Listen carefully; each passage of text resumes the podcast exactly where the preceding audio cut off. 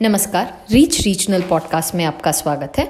आज हम माता पिता का ये सवाल का जवाब देंगे, जहाँ पे वो पूछते हैं कि एग्ज़ाम टाइम में बच्चों को कितने घंटे की पढ़ाई की ज़रूरत है। पहली बात तो ये है कितने घंटे की पढ़ाई की ज़रूरत उस हिसाब से होती है जिस हिसाब से बच्चे का उम्र होता है बच्चे की क्षमता होती है और वो कौन से क्लास में है इस हिसाब से भी होता है। आ, अगर हम छोटे छोटे क्लास के बच्चे जैसे L K G U K G grade one grade two के बच्चों से ये उम्मीद रखें कि एग्ज़ाम से एक दिन पहले वो घंटों तक बैठ के पढ़ाई करेंगे तो ये गलत उम्मीद है। ये ज़रूरी भी नहीं है। वो बहुत कुछ अपनी कक्षा में सीख लेते हैं। उनको बस घर आके रिवाइज करने की ज़रूरत होती है। एग्ज़ाम से एक दिन पहले ऐसे बच्चों के लिए आधा पौना घंटा का पढ़ाई बहुत काफ़ी होता है। जैसे जैसे बच्चे बड़े होते जाते हैं, पाँचवीं, छठी कक्षा में पहुँचते हैं, उनका पोर्शंस या सिलेबस भी बढ़ता जाता है और उस हिसाब से उनका प्रयास भी बढ़ना चाहिए।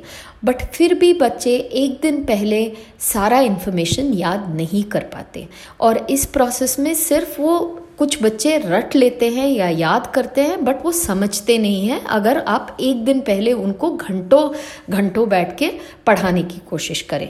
तो इसलिए ज़रूरी है कि भले बच्चा जो जो भी क्लास में हो, उसका एक स्टडी टाइम का रूटीन हो हर रोज़ पढ़ाई के लिए एक टाइम सेट किया हुआ हो, जहाँ पे वो रोज़ किताब लेके एटलीस्ट आधा पौना घंटा बैठ के कुछ पढ़ाई करें। इस हिसाब से बच्चे पे भी लोड कम होता है, आप पे भी लोड कम होता है, जहाँ पे बच्चा रोज़ के रोज़ थोड़ा रिवाइज करेगा और एक दिन पहले उसको बहुत ज़्यादा दबाव या प्रेशर नहीं पड़ता एग्ज़ाम का।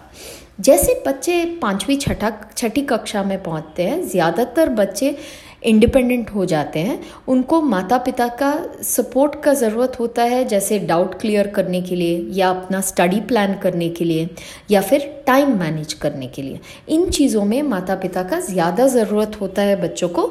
ना कि माता पिता उनके साथ बैठ के पढ़ाई करें, ये ज़रूरी नहीं होता। जैसे जैसे बच्चे बड़ी कक्षा में पहुँचते जाते हैं, वो काफ़ी इंडिपेंडेंट महसूस भी करने लगते हैं और माता पिता को भी उनको इंडिपेंडेंट रहने देना चाहिए। उनको बस जो सहयोग उनको चाहिए, वो उस तरह का सपोर्ट देना चाहिए। अभी कितने घंटे की पढ़ाई ज़रूरी ज़रूरी है बच्चों को? पहली बात तो आपको ये समझना है, बच्चा कॉन्सेप्ट समझ रहा है क्या? और उसको इंटरेस्ट है क्या पढ़ाई में? अभी अगर आप बच्चे को आठ घंटे, दस घंटे भी बिठा दें और अगर वो कॉन्सेप्ट नहीं समझ रहा है और उसको इंटरेस्ट नहीं है तो ऐसे पढ़ाई का कोई फ़ायदा नहीं है। तो इसलिए बच्चों को इंटरेस्ट लेके पढ़ना चाहिए। भले वो तोड़, थोड़ी पढ़ाई करे, लेकिन इंटरेस्ट से करे। कितने घंटे पढ़ना चाहिए। इससे ज़्यादा ज़रूरी है कि ग्रेजुअली उसका इंटरेस्ट बढ़े और वो कॉन्सेप्ट समझे। बच्चों से अगर हम 90 100 परसेंट की उम्मीद लगाते हैं तो कोई बच्चों में क्षमता इतनी नहीं होती है। वो कभी 70 परसेंट लाते हैं। ऐसे बच्चों में अगर हम 90 100 परसेंट की उम्मीद एकदम से लगाएँ तो वो पूरा नहीं कर पाते। तो ग्रेजुअली हमें अपनी उम्मीदें भी बढ़ानी चाहिए, जैसे कि बच्चे की स्टडी टाइम भी बढ़ाना चाहिए। तो एग्ज़ाम्पल एक चीज़ है कि जैसे बच्चे एक ही क्लास में पढ़ते हैं, एक ही टीचर से पढ़ते हैं, एक ही क्लास नोट्स उन्हें मिलता है। बट हर बच्चे की क्षमता और काबिलियत अलग होती है। उसकी याद करने की क्षमता अलग होती है, समझने की क्षमता अलग होती है और पढ़ने की विधि भी अलग होती है। इसलिए हर बच्चे को अपने हिसाब से पढ़ना चाहिए, लेकिन पेरेंट्स बहुत ज़्यादा प्रेशर नहीं डालना चाहिए but gradually step by step उनकी पढ़ाई में मदद करनी चाहिए और उनसे उम्मीद आप बढ़ा सकते हो, लेकिन ग्रेजुअली एकदम से नहीं बढ़ा सकते और उनका स्टडी टाइम भी ग्रेजुअली बढ़ा सकते हैं। छोटी क्लास में कम स्टडी टाइम रख सकते हैं, जैसे वो बड़ी क्लास में जाएँगे, ज़्यादा स्टडी टाइम दे सकते हैं।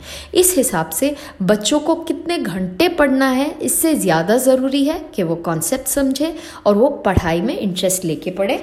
और ये तभी होगा जब लगातार वो प्रयास करें, ना कि एग्ज़ाम से एक दिन पहले। Thank you for listening to reach regional podcast और हमारे पॉडकास्ट आप रीजनल लैंग्वेजेस में भी सुन सकते हैं।